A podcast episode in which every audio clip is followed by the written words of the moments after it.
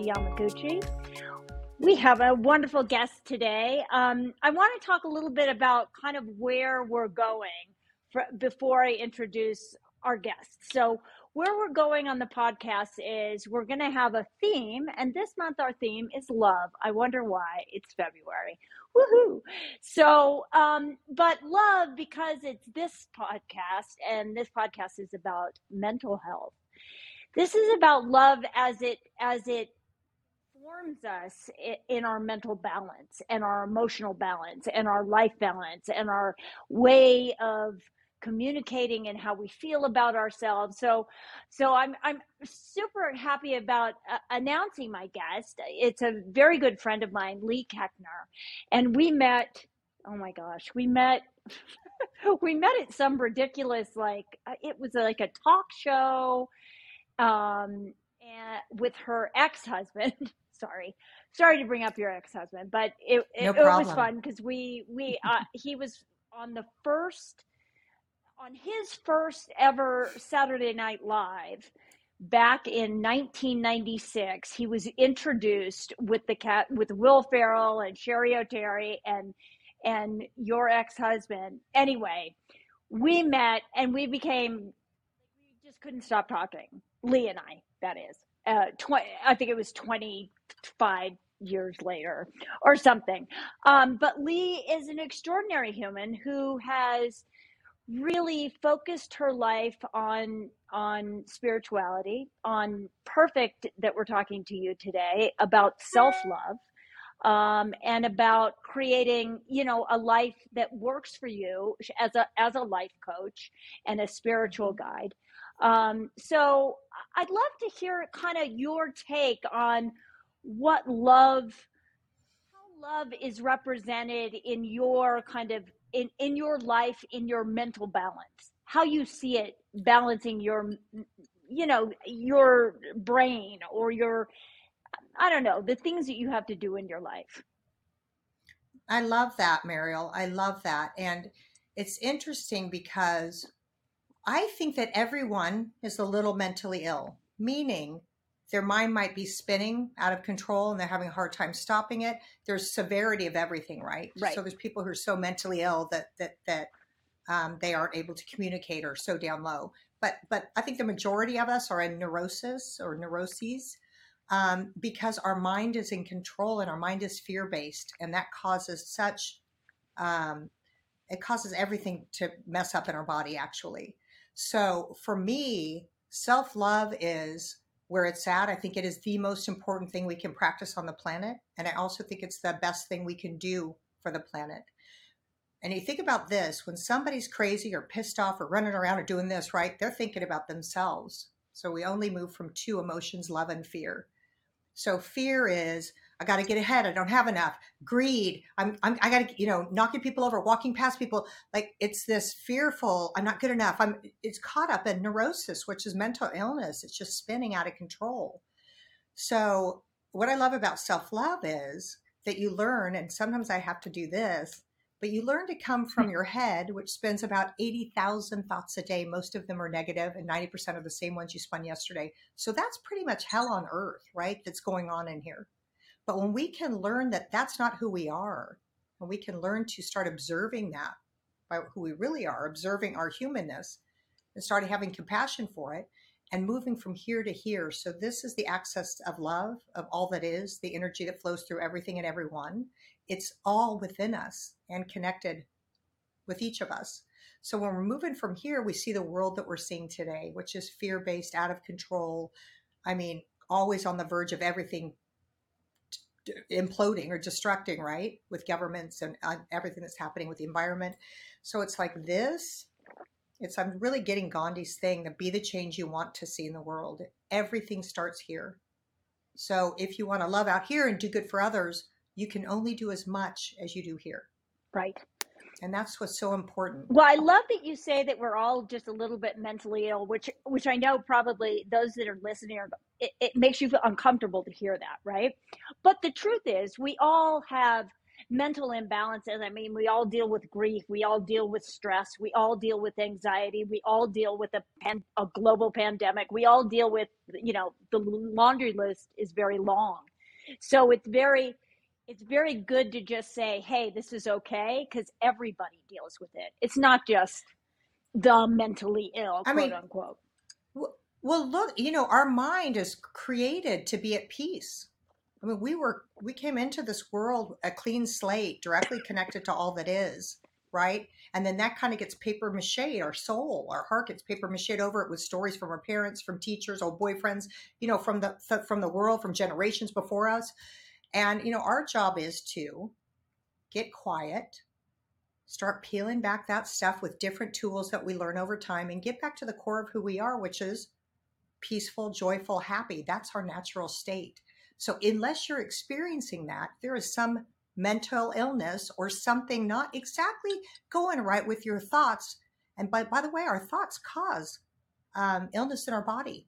Absolutely. So it's it's the mind body. is so connected. So whatever we're holding in our thoughts, our body's like, oh, she just said I'm fat. Let's pile it on. Let's hold on to it. I mean, it's it's it sounds simple, but it's true. What you put out, you get exactly back. What you hold becomes your reality. I know I'm going to get COVID. Well, you're going. You're going to. You know, um, I'm old. My, I have friends who say all the time, "I'm old. I'm old," and I look at them and go, "Holy hell, they're old. We're the same age, but their body's listening."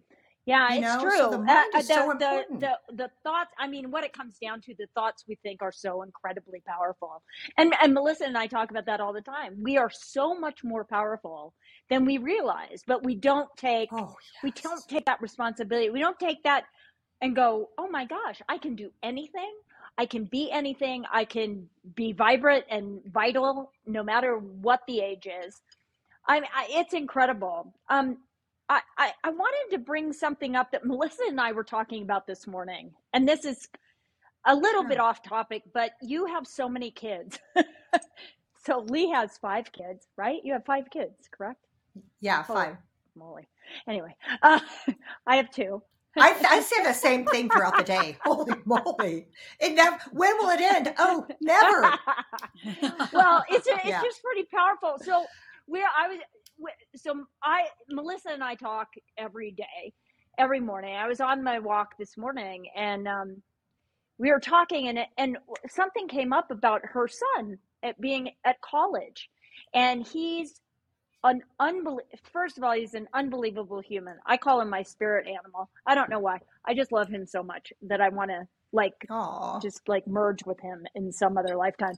But he is so bright, so accomplished, and so disciplined. But here he is at college, and he was saying, you were saying, well, you can say this better, but he was, you know, like working so hard, like a million tests. And one day was eight in the morning till 11 or 10 at night, something crazy. 10 at night. Yeah. So my just so I actually it blew my mind. I thought about it all day. And then I thought about your kids and I thought, wow, the this we are so ill prepared and we have ill prepared our children to deal with the reality of college and the I mean if we want to get back to love, the lack of love and sort of self self improvement. It's it's self improvement to the mm-hmm. brain, but it's not self improvement to the whole picture. And I, I think there's mm something missing in the education system that requires you as a kid to go off and spend all of your energy till you're totally spent you know doing this thing for you for the i don't know. I, I to be honest oh, it, it, made, I'm, it made me crazy and i thought i'd ask you about it Well, I'm I'm a good person to ask because I um, don't believe in our educational system at all. Meaning, y- yes, it is teaching kids to sit quiet, shut their mouth, and memorize other people's words, and the best memorizer wins, right? But in real life, all that matters is our perspective what we bring to the table, how we feel about ourselves, how we communicate with other, our conflict resolution. So kids are going, I'm a great memorizer. I got straight A's. I was this. And then they go out and they're like, ah, Well, I don't know what you said. What? Oh, he's mad at me. Uh, there's no coping skills. Right. I mean, to think about a child coming out and a mother instead of a how-to book, you know, what to expect when you're expecting, get a book that says, uh, "Knowing Karen" or "Knowing Knowing Sadie," and you open it and it says, "What does what lights Sadie up when she's a baby? What does she like? Does she like to be wrapped tight? Does she like to be open? Does she like loud noises? And you start kind of piecing together all that matters is who we are, what we love, what's difficult for us. So by the time they go to kindergarten, you know this is what my kids should be studying or or really making sure we nurture because this is what lights them up.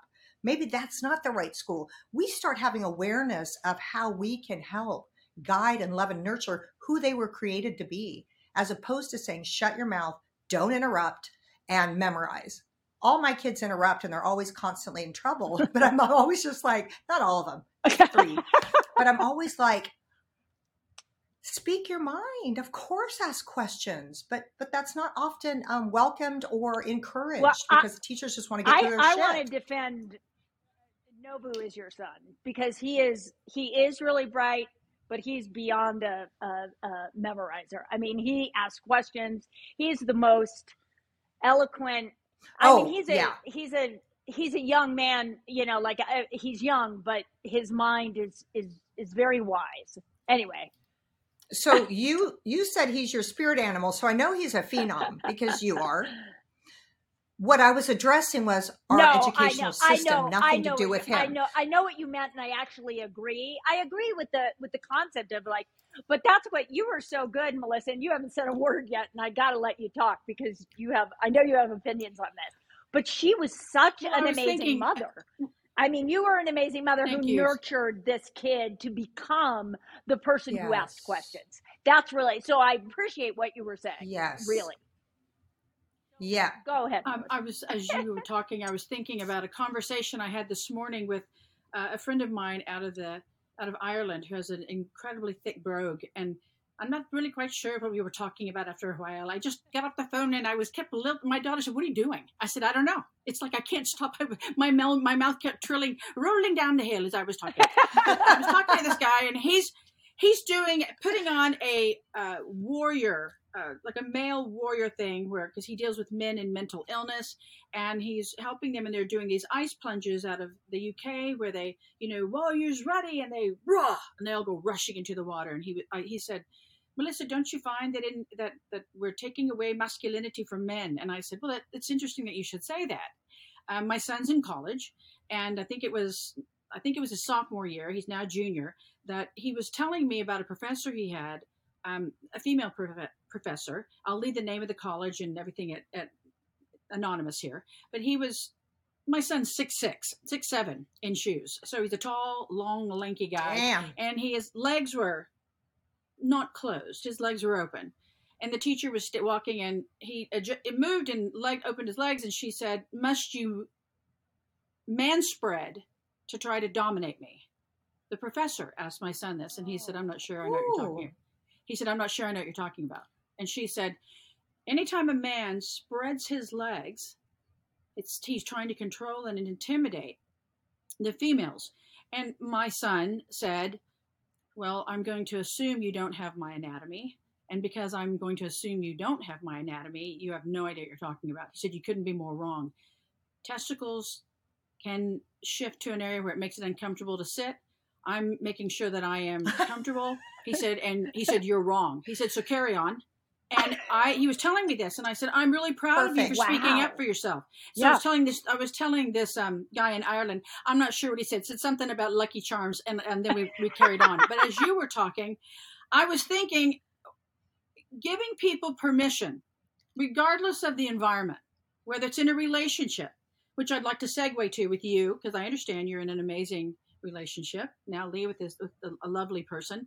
But giving people permission, whether you're the parent raising our children, whether you're a, a lover in a new relationship, whether you're a friend, however that however that it unfolds, giving people permission to speak their mind, to speak their truth, to question, to Always. understand more purely is really our greatest yeah. our greatest gift we can give to people. And I my question for you is I know that being a Reiki master, your whole the the the, the beautiful gift of Reiki is that not only do you heal energy and you reduce stress. And I would think, God, isn't it, isn't that what our relationship should be like also? So I want to talk to you about this in the yes. theme of love and relationships and giving permission. How do you coach and and and work with your your clients and your your audience on how to navigate this real tenuous step where people are fearful of giving someone too much liberty in a relationship for fear they're going to lose a bit of themselves. How do you help them find that balance in the name of love? Oh, a few things. There's fear, right? Fear and love. So when people are having fear mm-hmm. about giving things away or receiving it or it's done right or it has to be this, right? It's already starting out opposite of love. So anytime people have fear or are guarded or want to make sure, you know what I mean? That's a yeah. block from love because love flows. Love is just love. So anything that we're holding in our crazy ass spinning minds that want to protect us because of past, right? Or something that our parents did, or something of a relationship, or our last, my husband, or whatever it is, we're bringing a bag of shit into the present moment, right?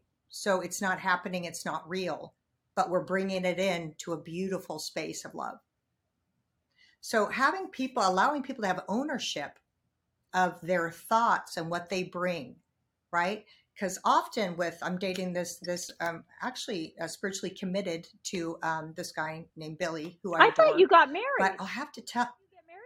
Well, we did, but we we did. Look, I got a pretty ring. but here's what it is. He said, "I want to marry you," and I said, "I want to commit myself to you because I know you're the guy." And I said, but I just got my alimony and my child support, and that was 22 years of my life. And I that's my money. And if I marry you, I don't ever have access to what we created in that 22 years. And I would like that. So I'm I'm open to committing myself spiritually to you with my heart and soul, but not doing it the way the government tells us we have to gotcha. to make it right or, gotcha. or legal. Gotcha. Right? Um, so just just just for now, right? And then when I'm making my gazillions of dollars that you know I'm I'm, I'm walking towards, um, I'll let that go. yeah. So, um, but here's what's really interesting about him. When I met him, something lit up here, and and I just knew, wow, it felt like here you are, and we just jumped right in um, and we've been together for nine months. But what's so interesting about it is I got at the basic primal thing within me. This is my guy. Now, this is my guy I'm going to walk home with. This is also my guy that I'm going to get triggered the hell from. He's going to trigger everything in me that needs to be healed. And I think that's something that's really important to know about a relationship is we go in with fluffy love and excitement, right? And then after about a year, that starts to wear off, and you're like, oh shit, you what? What'd you say? You know, all of these kind of things come up. But what happens is we have so much trauma, old stories, old hurts in our body that need to be released. And a partnership is coming together in a space of love to enjoy all of you, not always perfect and good, but what I'm loving with him is I have this awareness that I didn't have in my last marriage with David. I was just in it figuring out life as I go. But now I know when I'm like, what did you just say? How dare you know, I want to do something like that. Or you forgot what? That I stop. Or I do it, actually. Usually I do it. Because I'm not a robot, I'm very human. And I respond and I get mad. And then after a few breaths or after I sit for a minute, I go, oh, shit, this is mine. This upset is mine. Where did he touch inside me that needs me to love it? and it's getting into the self-exploring this is this is a part of self-love mm-hmm. is realizing your triggers are not because someone cut you off your triggers because in the past somebody hasn't let you feel like you matter or you don't fit in or you can't get in and you know what i mean you're not heard and so you overreact to somebody cutting when the truth is if you if you stay out of your crazy and you look at the facts somebody went fast in front of you wow he must have been in a hurry he must be having a hard day. I'm going to let him go. But instead, we attach our hurt, we get triggered, and then we respond or react. I mean, not respond, we react. So that's something super cool with my new relationship with Billy is he says something. I'm like, are you freaking kidding me in my head? And then I'll go, what did you just say? And he's like, why did that make you mad? Like, I'm not mad. I just want to know what you said. You know what I mean? And then it's like, I just visited him for four days. I just got back. He lives in Seattle. We go like every other week. And I argued with him the whole time. I was constantly triggered. By the end, I was so exhausted. And on the way to the airport, I was like, holy hell, Billy. And he goes, What? I go, I had no idea I had that much more work to do on me. That's nice, though. It's wonderful that you could come to that place. And it's also really wonderful that you can see that love doesn't always look, like you said, fluffy and happy. And, you know, Melissa's been Mhm. in a relationship for, I mean, 30 years? Is it 30? It's 30 something years. 38. 38 years. 38 years. uh, Wow. which is uh, astonishing. And you have a, a wonderful relationship, but it's But a I- real relationship, I, I want to say you know, and it's Yeah, developed. I want to say something real quick about Mariel. I'm sorry. I want to say one one thing that pops in when people go. I've been married 42 years. I don't applaud anymore because I want to know that. Are you happy? That's why. That's why Are I brought it up things because together? it's one Do of you- the few relationships Yes. that I can say, Yes. "Oh my God, they work on it all the time." I mean, they're they're the most All the committed relationship, but also as a family, they work. On, I mean, it really is inspiring, and we'll do a show on it. It- Gorgeous. it's amazing. And and Bobby Well, and I I, think- have that I- I kind of, think and most Bobby and I have that kind of relationship. But you know, it took Oh, me yeah. to have I a think bad relationship to get there. Whatever, or not a bad relationship, but a tough relationship, I should say. Yeah. I, you know, I, I think I think the most important thing is we give we give ourselves permission for it to not look pretty sometimes and not redefine what it is. It's still love. And you said you alluded to this earlier. Always. Billy, I had I had a relationship before that where I didn't trust the guy as far as I could throw him, and so going into this, I had my armor up. I you know, and I came in talking like a tough chick, and I like I won't put up with this in a relationship. And Billy's you know a lot more zen than I am, and he was like and a little bit more confident than I wish he were sometimes. Sometimes I wish he'd just bend a little bit, but he was like, "Yeah, all right, okay." like he knew, like, "Okay, you're you're the tough girl. Okay, got it." And we we clashed a lot in the beginning because he was born and raised in Japan, and and I was born and raised in the South. But both of us were raised in a totally uh, me by matriarchal family, him by patriarchal, and so there was a lot of clash. And I thought it was just that, and it wasn't. It was the two of us trying to understand each other, and we did that as you mentioned earlier. When you're young, I didn't have children until I was in my late 30s, almost 40. So we were younger, trying to figure life out together, and then we had children much later. When you talk about, and Mariel can uh, answer this too easily, when you guys think back to the relationship you had before, before the one you have now, that you're committed to, do you think that you expected differently or that you changed differently and is or is it a combination of both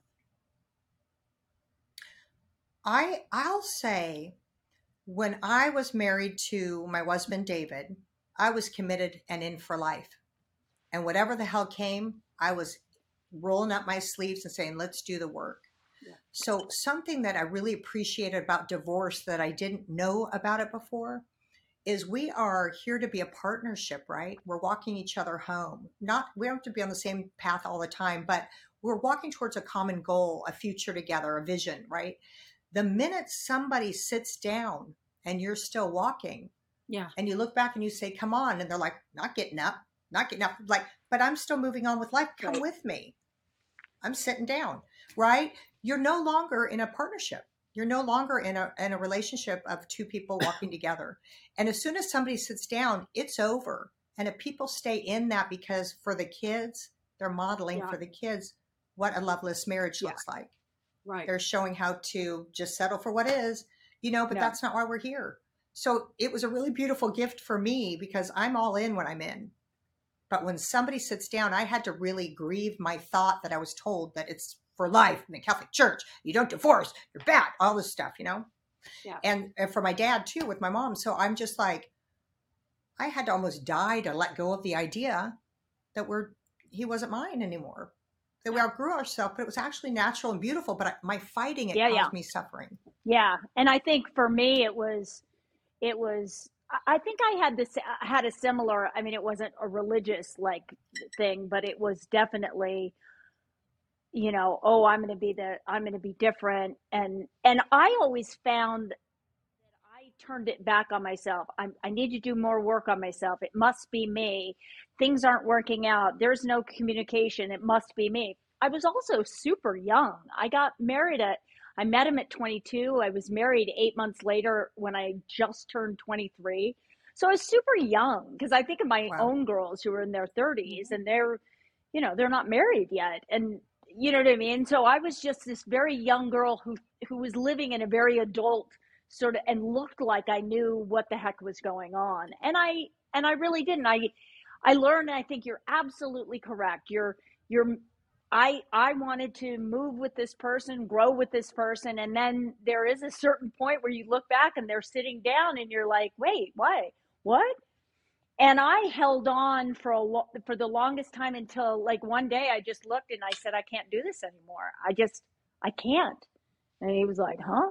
And I was like, I'm Yeah. done. And it was And that- such that- a relief. that- it was also Yeah. very painful Yes. and very hard.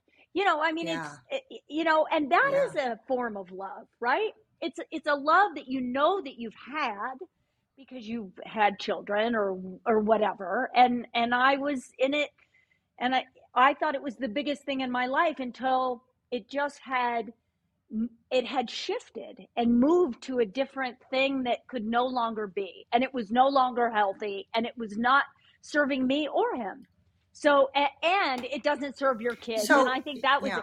one of the key things that you said that is so important is that we we make the mistake of thinking oh i'm going to stay for my children but they know energetically they Right. know they know that there's pain Oh, involved yeah. they Yeah. know, know. that there's toxicity in the in the room you know there's unspoken things it's not healthy for anybody you know it becomes No. yeah Mhm. it becomes of love And you know, you said it's, and you said, well, it's a form of love to still want to hold on. No, that's actually not because when you just said, you know, it's a form of love to still want to hold on to this thing. Well, if it's not love anymore and it's hurting your body and it's not uplifting you and him, right? You're no longer equally yoked.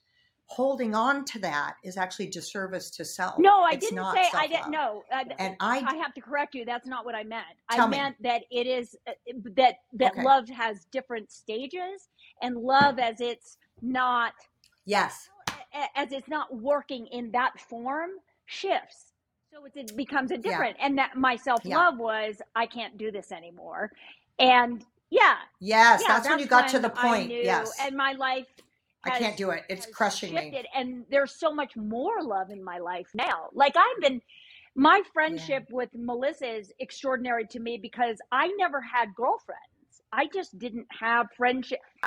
I mean, I had some mm. girlfriends that I knew forever, but I wasn't. no, I don't either. I'm a like, loner. have really. I'm not- I'm a loner. Like I didn't know how to love others because I couldn't love myself. I mean, that you hear that all the time, but because you are yes. so kind of it's like a it's like a muscle I didn't use.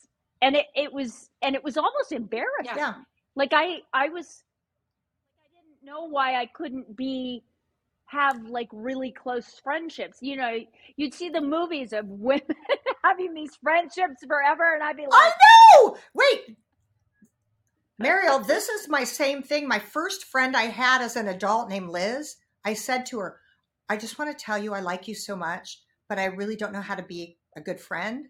So, will you kind of stick with me as I navigate this? Because I'm used to just being acquaintances with everyone and I feel like a loner because my story from my childhood was I'm all alone. And that's even though I was in a big crowded house with a lot of people. So that was kind of my story. So when I kind of get vulnerable, that you don't know what to do. Right. You, you know, you're a loner. Let them go. You know, but no, I longed for that deep Well, I sister gotta say connection. that I, ha- I have it, And so I think it's so and it beautiful. really- It, blows my mind. It, it, it's like a surprise. That's where love is is so extraordinary in the sense that it's not just your Mm. you know your partner in life you know that you're Yep. married to or whatever or that you're living with it's also these friendships Yes. that become as important relationships as any other relationship that you have because my relationship with melissa is so important to me and i'm so i'm so connected to Oh it yeah, it's you know beautiful. it's it and it's fun and it's interesting as it unfolds. It's a love that is like new to me but it's Yeah. it's like wow this is great. This is great. Mm, it's wonderful. Yeah it really is. I is. love it. it's it's fun. And it's and when it's when you both put in the when you're both coming from a position in a relationship you're both coming into it wanting the same. I want i want this relationship as much as Mariel does. I want my marriage as much as he does. I want a relationship with my kids as much as they want with me. With children it's a trickier thing right? Because children are going through phases and sometimes parents want more than the kids can give at the time. But whatever it's Yeah. this whenever your relationship as an adult with a friend with a lover uh, a spouse is is coming from an equal grounding i mean that's the whole point of walking together at the same pace and what and one thing that i Yeah. do i'm hearing both of you say you both walked into your new relationships these this with a different mindset of expectations not only for the relationship but also of yourself and i think when instead of pointing the fingers of at, you know it, it, this is all because of him this is all her because of her and we can say well maybe i was lacking in this area and i'd like to strengthen that oh, muscle Oh, yeah. using mariel's terminology for for me regardless of whether a b or c works out for Yeah. me when you come in with that I- i think that's it's really key for us to understanding as a business owner over the years we billy and i've had our own businesses for 20 plus years and i've often seen the healthiest departures of that that employer employee relationship. Have been when the person on their exit would say to me i'm moving on to do this or i'm leaving to do that and i just want you to know i love what you and billy did for me in this area and i see where i need to be stronger in this area so i'm leaving. And i and i always thought it's not that they were blaming themselves but they admitted that it wasn't you know i've had also had people leave and say you guys suck and i'm out of here and you guys are terrible and then they go on to still have trouble wherever else they are because you know bad news bad bad energy follows you like a stink. So they just would fall, fly out the door and not grow. But you guys walked into these relationships saying okay i won't accept this and i need to work on this for me. I recognize that this is not good for me. And so i think that loving yourself is one of the most selfless things you can do because then you're you're good for everybody around you the more balanced and beautiful you are That's And- right. and I know, Leigh, that you, Mariel was telling me earlier that you and you and I spoke about it briefly pre show, that you have an event coming up. Can you please talk to our audience about that and tell us what it's all about Yeah, and where please. and when and why and who and how? All the five journalistic questions. Uh, absolutely. Thank you for asking. I'm having my self love fiesta in um, Baja Cabo at a place called the White Lodge, and it is extraordinary, beautiful. It's uh, it's like the perfect space. It's small and it's white, and it's overlooking the Sea of Cortez. And um, you know what I found working with people, it's it's it doesn't matter what seminar you go to, what book you read, what unless you know you're worthy of having what you're reading you're worthy of the abundance and the abundance class you know unless you really it's in your core it goes on your shelf and you just go the next one and the next one right? So i'm i'm just realizing how hungry people are for more and deeper and happier experiences in life. And and the only thing keeping us from that is our mind and our thoughts. So helping people quiet here and coming here. And and I have practices that I did with myself um, through my divorce, which was a really horrible experience, uh, sad and heart ripping. Um, I found ways when I was in hell to close my eyes and come back to me and say, "I'm right here. I got you. I've got you. You're okay. Just breathe. Everything's okay." I mean, I got these tools that I mastered on myself because I was literally crazy spinning, couldn't sleep, couldn't eat, all the stuff I was finding out, all the stuff I was going through. It was, I was like, gosh, I, I'm dying with him. I'm dying with, like, I heard about this thing that if you get in their disease, you can, you know, but I was like, I am. I can't eat. I can't sleep. I can't parent my children. I tried to help them, them change. I can't do that either. And finally, you know, when I got so tired, I realized, oh, wait, mm-hmm. all we can ever do is us. right We can never change another person. And the only way to change is to be what you want to see. So I thought, what do I want in a relationship? And the biggest thing for me, everything is 50 50, no matter what anyone says. There's one side, there's the other, and Yeah. somewhere in the middle is the truth, Yes. right? Because we have our own Absolutely. perspectives Can you can you tell us uh, before one's right because we're wrong, gonna right? we're about to wrap up, but I'd love for you to tell us the place, Okay. the date, and how they can connect with you if they wanna if they wanna come. Fantastic. So the place is called the White Lodge in Baja Cabo. Mm, it's ew, it's my own hair. I was like, what's in there? It's April Awesome. 20th through the 23rd. Um, and I will give you guys a link Perfect. that they can read more about it and sign up. And you can also follow me on Instagram at, and it's just my name, Leigh Koechner, L E I G H K O E C H N E R. And um, there's in, in my bio. well, this there's has been as well. great. I I love talking to you because you really do have such a a beautiful. I love your life experiences because they inform how you think about the world. And uh, frankly, how can we?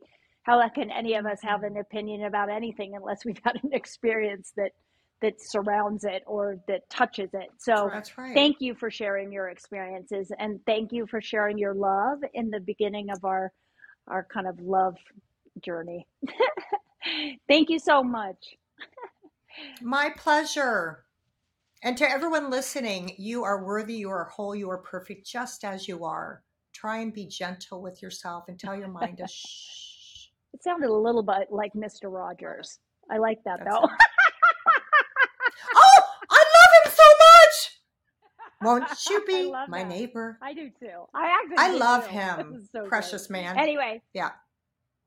Thank Oh my you gosh, did you see- so you- much. okay, Thank yeah. you for coming to Out Comes the Sun podcast. Leigh Koechner, we're so excited that you came on today. And thank you, Melissa. This was wonderful. And you're going to have to come back and talk to us again.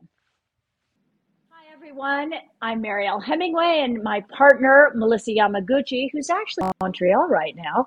And we have a great Out Comes the Sun uh, episode today. We have a friend that I actually went to school with. I'm super excited about this because, yeah, we've kind of reunited after many years of seeing each other at a distance. And then we reunited, and it just turns out that he is involved in so much incredible mental health, community wellness, health stuff that I just got very excited. We what we met in the summer. I think uh, in in 2022 we met in the summer, and it was like it was like no time had gone by. I just noticed a couple of wrinkles on both of our faces, but I won't even talk about those. but anyway, we have a, an amazing guest. His name is Tyler Norris, and he really has been in the space of of mental health and wellness and creating well communities. And um, I would love Tyler to kind of explain what that means because I think people don't realize that there is such a there's such a need for communities to come together and that wellness in a community kind of from a community aspect really is a powerful a powerful place to create change. And i'd love for, for you to explain as an entrepreneur as uh, as a philanthropist how you have made changes in communities and where you have done that. Well, first, Mariel, how delightful to be on this show with you. And uh, we won't talk about how many decades ago we were in school together, but no uh, we won't. but but to reconnect and find ourselves kindred spirits, and how do we help create more well-being in our lives and in our communities is is really a, a really a delight. And uh, Melissa, great to be here with you and getting to know you as well.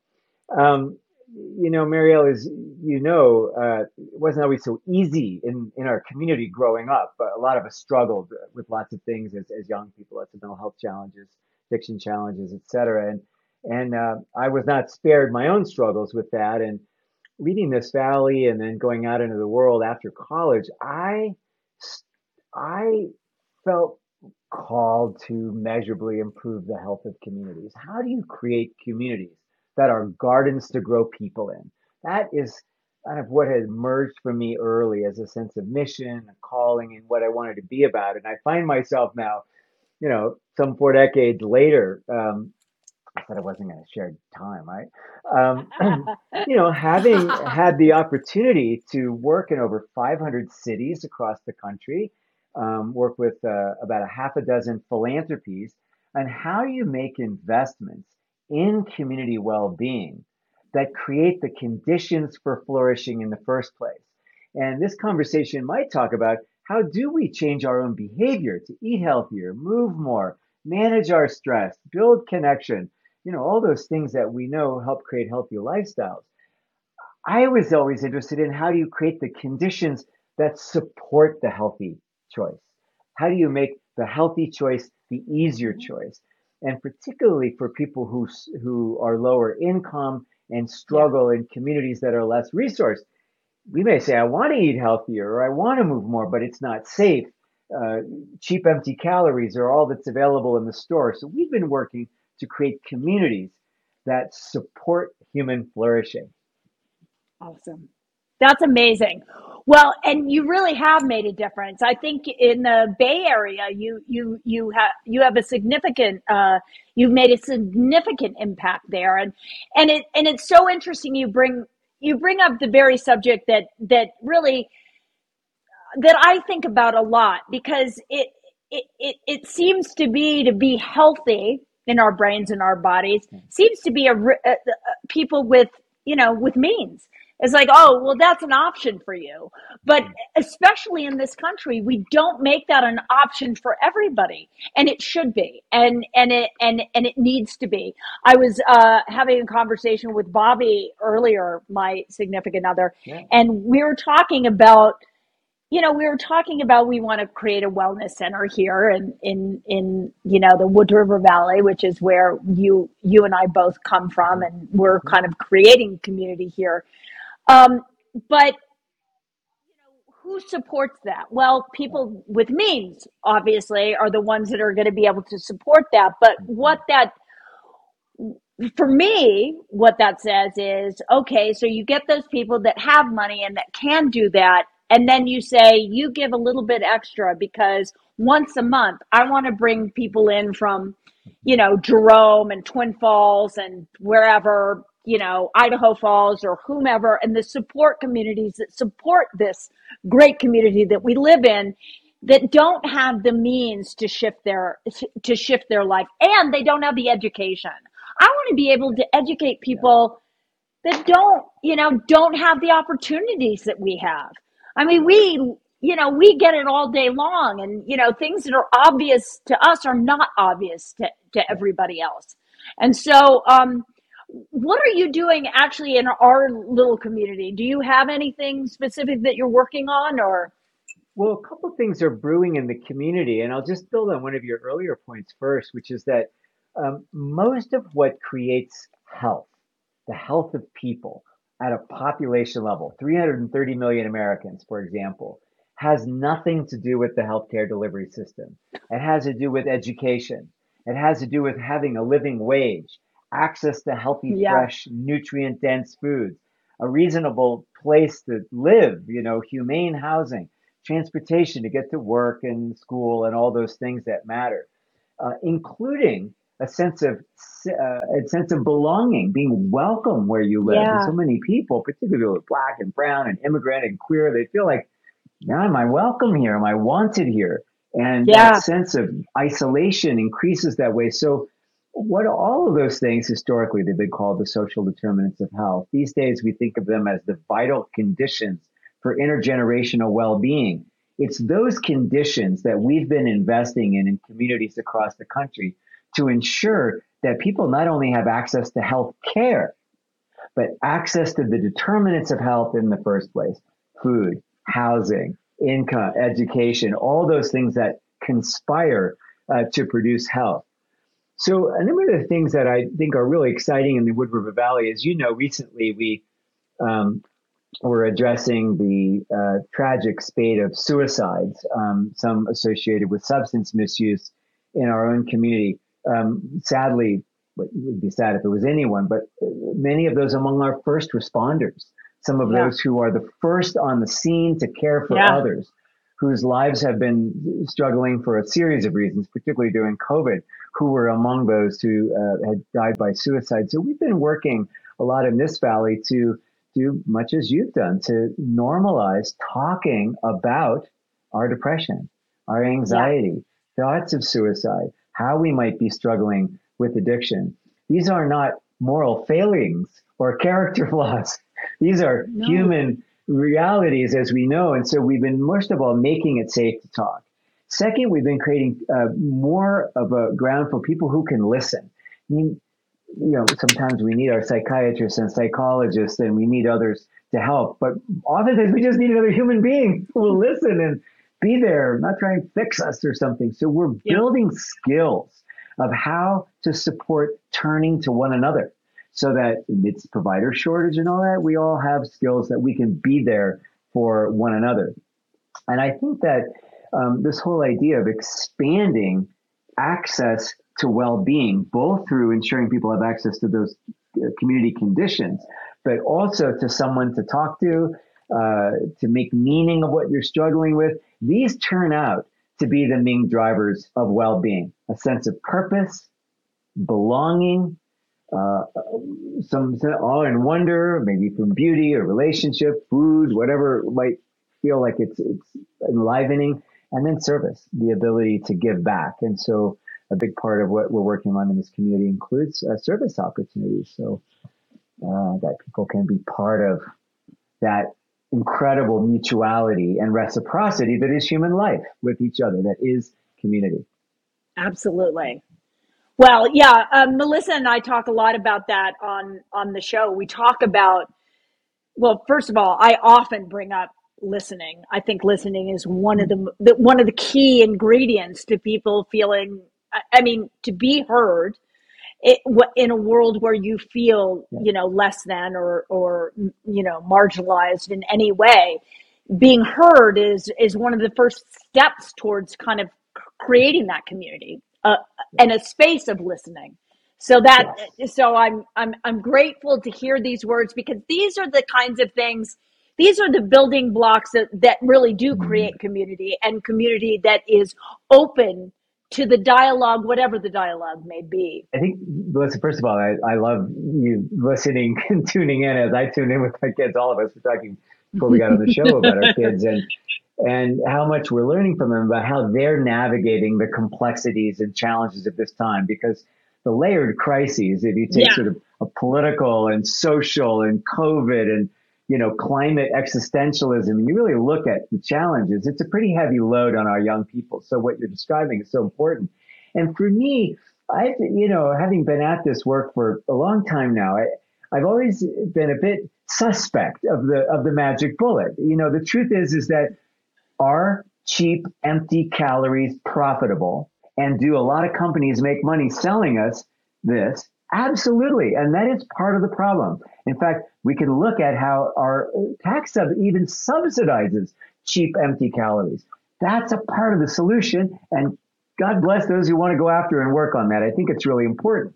Another aspect of that, though, is our food environments do we have so many people live in food deserts where accessing nutrient dense food is very difficult or potentially unaffordable and then they're stuck with you know you have food deserts on the one hand and then junk food swamps on the other where what's available is you know it's toxic yeah and so those are things where it could be local political pressure um, and and and choices all the way to the choices we all make to put better things in our body. So I think we have to own our own choices, recognize Absolutely. that the immediate environment's going to shape that. And if there's bad actors out there, we can vote with our pocketbook and with our feet, and as well as uh, vote as as uh, people in our democracy.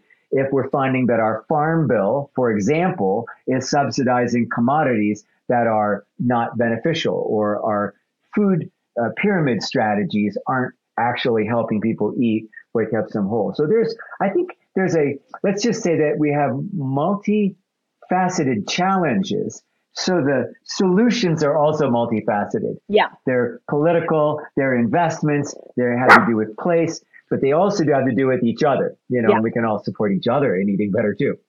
You know what? This all comes for me. It's kind of what you're saying is the simplistic version is lead by example, right? You only can be as good as you can be, right? So you show up and Yeah. you you are an example to those around you. And then ultimately it's like, you know, I guess I guess the community it's like joining hands, but education then becomes so incredibly important because what you're talking about, you know, that, you know, nutrient dense food, most people don't even have the language for that. They don't even understand that that's a Mhm. problem. They don't Mhm. understand that eating empty calories and horrible food is affecting their brain capacity, their ability to make good choices, their ability to walk into the wor- world with power and confidence and and you know and focus because their their, brain is full of chemicals. So I, I find it, you know, it is it's multifaceted and very scary, but the education piece is is got to be critical. The, the, the thing for me, I think if I try and simplify it in this way, is that, it, again, a lot of my work has been focused on creating these conditions to support people making the healthy choices.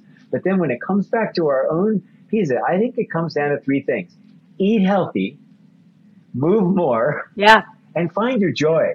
Yes. And by eating healthy, we mean not too much, low on the food chain, right? We know what that is. Move more, which means take a walk. My God, the most important part of the day might be to walk with your partner or walk with your kid or the dog or take in a little nature, not talking to anybody for a little bit. Those, that is so powerful while moving your body. Sometimes uh, my best ideas come that way. I actually have a practice of never hiring anybody that I haven't had a walk with. A little harder during COVID because you learn so much about how people are when you walk with them.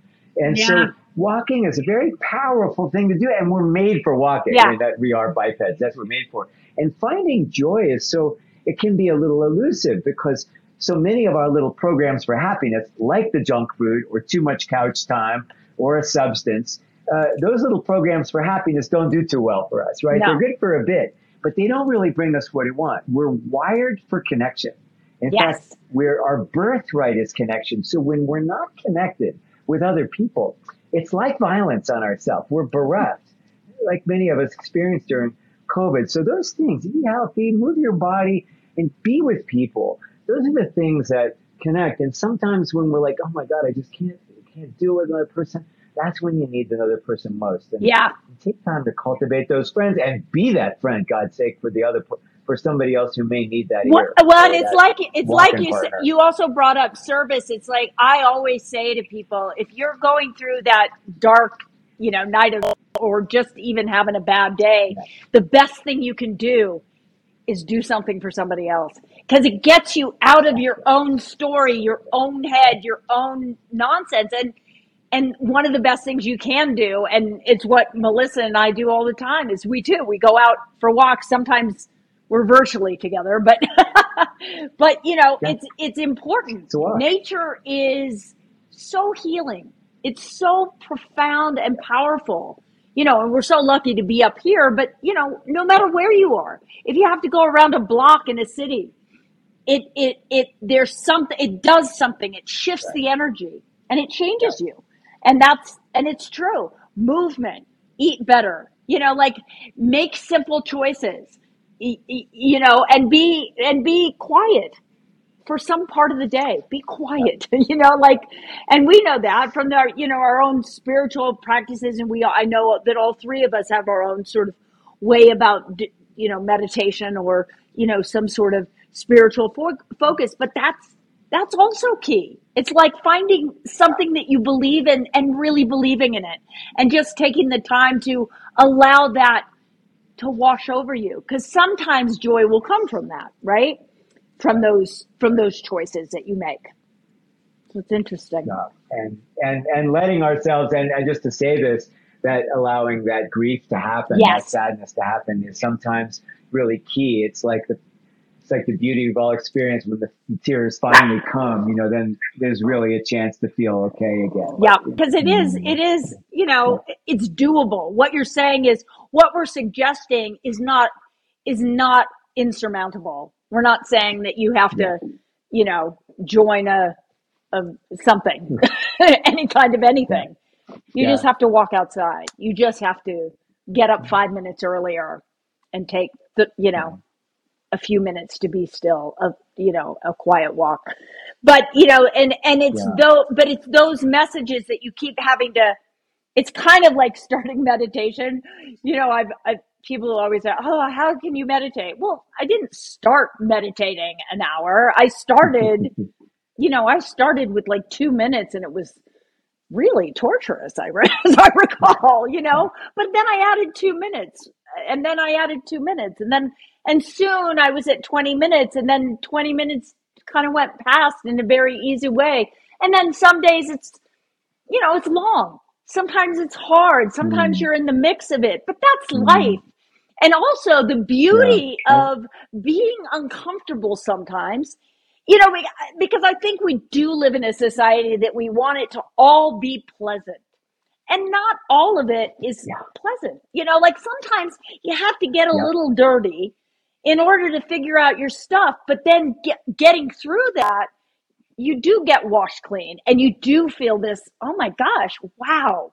Ah, I understand a little bit more about myself Right. just by Yeah. Sitting in the discomfort for for not for a ton of time but sometimes we have to we have to address the discomfort to understand where it comes from and how to get Yeah. out of it you know what is that direction Right. out right i i don't know I really love I love that. No, I really love that because you know when we begin to learn to meditate or even just to sit for five minutes yourself, we're just we we wiggle our bottom. We our mind is racing. We're making lists for the grocery store. It's like what is it? Why can't I just be here with myself? So that's true. That's challenging to actually just be with our feelings and our thoughts and all that. And that, but the thing that I think is, is most challenging for people that are really struggling is the, is the way of talking with ourselves about ourselves yes that we would never say to a friend. We have conversations with ourselves. I can't believe you did that. Once again, you this, you that, you know, and I I know that my own critic in that is harsher on myself than I would ever be to another soul.